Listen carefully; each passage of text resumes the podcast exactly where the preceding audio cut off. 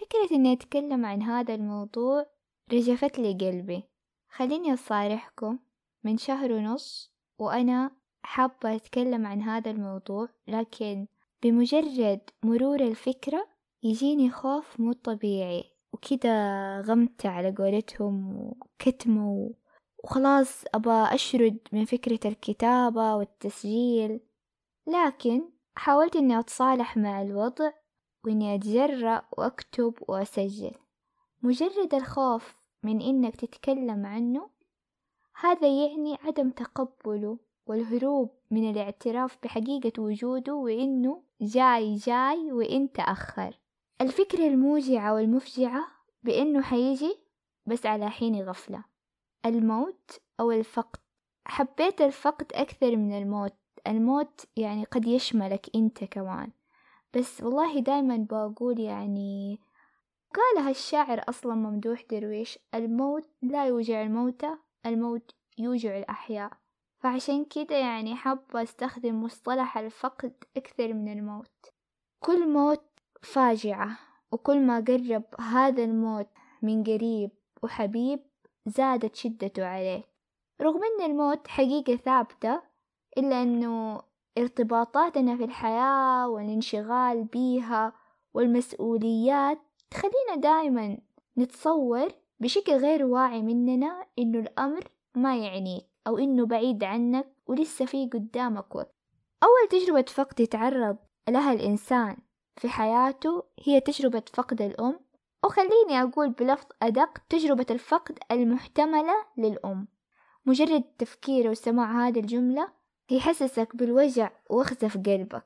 الله يرحم الميت منهم ويطول في أعمار الأحياء منهم. دايما بسمع من أشخاص أتوفوا أمهاتهم بيقولوا هذه الجملة إنه فقد الأم حقيقي هو الفقد الأول والأخير. ويمكن هنا ضربت مثال بفقد الأم لأن حسيت إنه أقوى مثال لفقد موجع. خلينا نقول للأغلب أنا ما أحب قاعدة التعميم. وإذا جاء في بالك سؤال ليش في البعض ممكن ما يكون أقوى فقد لهم هو فقد الأم لأن تجاربنا في الحياة وحياتنا ومعطياتها مختلفة تماما.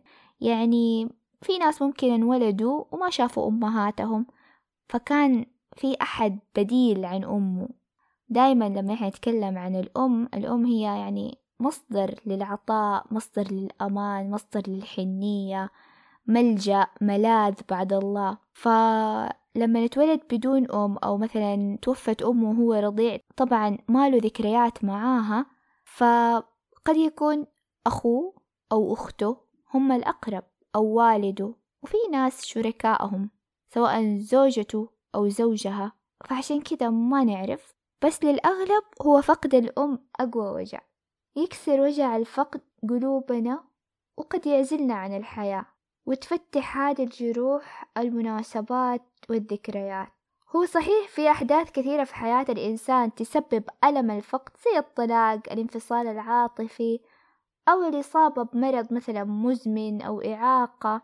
لكن الفقد الحقيقي هو فقد عزيز أو موت عزيز. في الحقيقة الفقد يعمل فوضى في حياة الإنسان بأكملها وكثير من اللي خاضوا تجربة الفقد لقوا صعوبة في إنهم يرجعوا ينخرطوا بالحياة.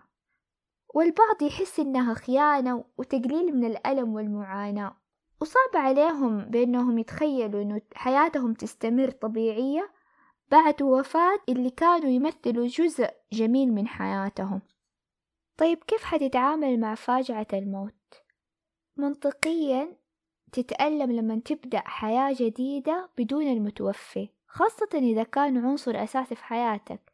زي الوالدين أو شريك حياتك ولا يمكن إنك تتجاوزه إلا مع مرور الوقت.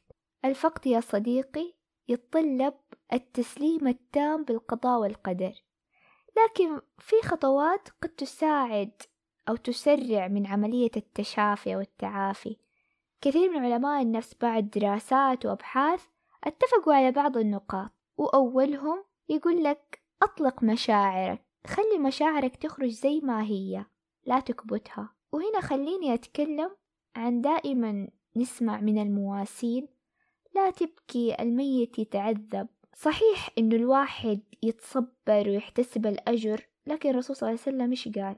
أو خليني أقول لك قبل الرسول صلى الله عليه وسلم إيش قال؟ ردات أفعالنا مختلفة قوتك وصلابتك تختلف.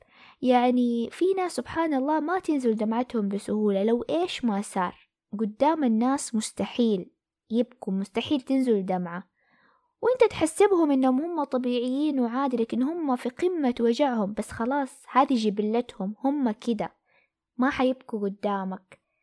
قوتك أنت أو خليني أقول لك قدرة تحملك على الفواجع والمصايب أجارنا الله وإياكم منها تختلف عن قدرة تحملي أو تحمل أي شخص آخر. فلا تقولب الموضوع.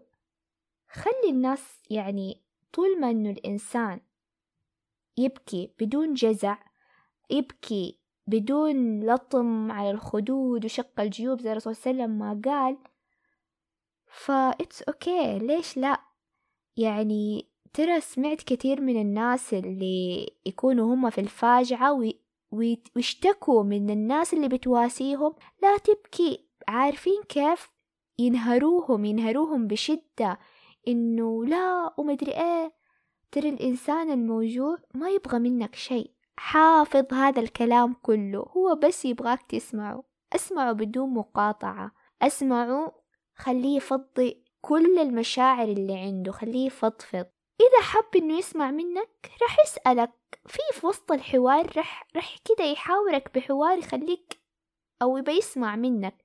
فأنت هنا تقدر تطبطب عليه وتقول له مو مشكلة معلش. إن شاء الله مرحلة وتعدي. ربنا يجبر ربنا يصبر. الله أرح الله أحن وأرحم وأشفق عليك. يعني please please خلوا الناس تعبر عن مشاعرهم. لا تزعجوهم أنتوا جايين تواسوهم. لا تزعجوهم بأنكم تكبتوهم. خليني أذكرك بموقف لرسول الرحمة والإنسانية محمد صلى الله عليه وسلم. لما دخل على ابنه إبراهيم وهو يقارب الموت يقول لك عيونه صار يجري الدمع منها ومن شافه عبد الرحمن بن عوف رضي الله عنه. فقال له يا رسول الله كده بتعجب. الناس لا يصبرون على المصيبة وأنت تفعل كفعلهم. يعني يتعجب منه إنه أنت اللي تصبرهم وتنهاهم عن الجزع وتبكي زيهم؟ فاش قال الرسول صلى الله عليه وسلم؟ إنها رحمة. يعني اللي شفته مني هذه رحمة هي رقة القلب على الولد.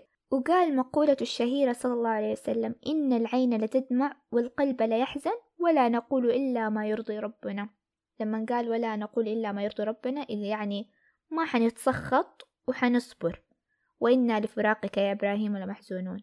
يعني الرحمة يا صديقي لا تنافي الصبر والإيمان بالقضاء والقدر. خلوا الناس يعبروا عن مشاعرهم. واللي حيساعدك بإنك تعبر عن مشاعرك وما تخجل منها. وعيك وتفهمك لمراحل الحزن الخمسة وأولهم الإنكار. ليش مات؟ من جد مات؟ يعني خلاص ما راح يرجع. يجي بعدها الغضب. آه، يحس إنه هو غاضب من الميت. ليش راح وسابني؟ ومن هذه الأقوال يعني. حتى لو ما ذكرها لفظيا حوارات تدور بينه وبين نفسه. وثالث مرحلة وهي المواساة. يقولك في حيلة نفسية تستخدم لتهدئة النفس وأنا والله ما أشوفها حيلة قد ما أشوفها هي مواساة للنفس. الموت أرحم عليهم من المرض أو من عيشتهم اللي كانوا عايشينها. أتوفى الحمد لله بشكل طبيعي وما تعب. يعني خلاص يبدأ كده يتفاوض مع نفسه ويهدي عليها بدي الأقوال يعني. ونيجي للمرحلة الرابعة وهي الأصعب الاكتئاب. مو شرط يكون اكتئاب مرضي قد ما هو حزن شديد أو حزن مطول وعميق يحس فيها بالشوق والحنين. هي طبيعية وتدل إنه هذا الشخص أخيرا بدأ يتقبل فكرة الموت. وآخر مرحلة اللي هي القبول. هذه المرحلة حتبدأ تتقبل فيها بإنه حبيبك راح خلاص ما راح يرجع وإنه عندك حياة ولازم تستمر في حياتك. وأحب أذكرك القبول لا يعني إنه مشاعر الحزن والشوق حتنتهي. لا هي حترجع لك من فترة لأخرى وممكن تستمر معاك لكن بنسبة أخف. ليش؟ لأنه عادة الرفض دائما يزود علينا المشاعر. تقبل المشاعر أو الأمور يهون علينا. رغم الألم استأنف حياتك. ما يتعارض استمرار الحياة مع مشاعر الحنين للحبيب اللي فقدته. طيب لو كان ألمك عظيم وما انت قادر تتجاوز وانت قادر ترجع تواصل حياتك إيش المفروض تسوي؟ إذا ما في تحسن الوجع عمال يتفاقم مع مرور الوقت لازم تستشير مختص عشان الحزن المستمر المطول يؤدي إلى اضطرابات نفسية. لأن كل الباحثين النفسيين اتفقوا شدة الحزن تقل مع مرور الوقت. ما في وقت معين لانتهائه لكن أقلها من ستة شهور إلى سنة للتأقلم مع الوضع الجديد. عشان تتخطى ألم الفقد ضروري وجود الدعم الاجتماعي. وجود أصدقاء وأهل داعمين راح يساعدك. أشغل نفسك بنشاط بدني أو عقلي عشان يقلل من تفكيرك. لا تنسى أنه التعبير والإفصاح عن ألمك وقت الحاجة يساعدك على التحرر من المشاعر المؤلمة. وإذا كنت أنت المواسي لا تمنع أحد من البكاء أو التعبير عن حزنه بالطريقة اللي تناسبه. جرب تقوم بأعمال تطوعية لأن أعمال تطوعية سبحان الله تدخل البهجة والسرور على القلب. حاول تتجنب بعض الذكريات لبعض الوقت الذكريات اللي تجدد شعورك بالألم. برمج حياتك بأكملها على عدم وجود هذا الشخص. حاور نفسك عشان توصل لقناعة بأنه فعلا مش موجود. وأخيرا في عالم اسمه جيمس من جامعة تكساس يوصي بالكتابة يقولك الكتابة عن الاضطرابات العاطفية تحسن الصحة النفسية والجسدية. ختاما أتمنى أكون ساعدتك لو بالقليل وأوصيك ونفسي بالرضا الصبر والتصبر واحتساب الأجر. هو ممكن يكون مرة صعب لكن لا يخلو دعائك من يا رب أرزقني قوة الإيمان بك والصبر على قضائك وقدرك. لا تنسى اللايك ومشاركة الحلقة مع كل واحد محتاج اسمع هذا الكلام. ونشوفكم على خير.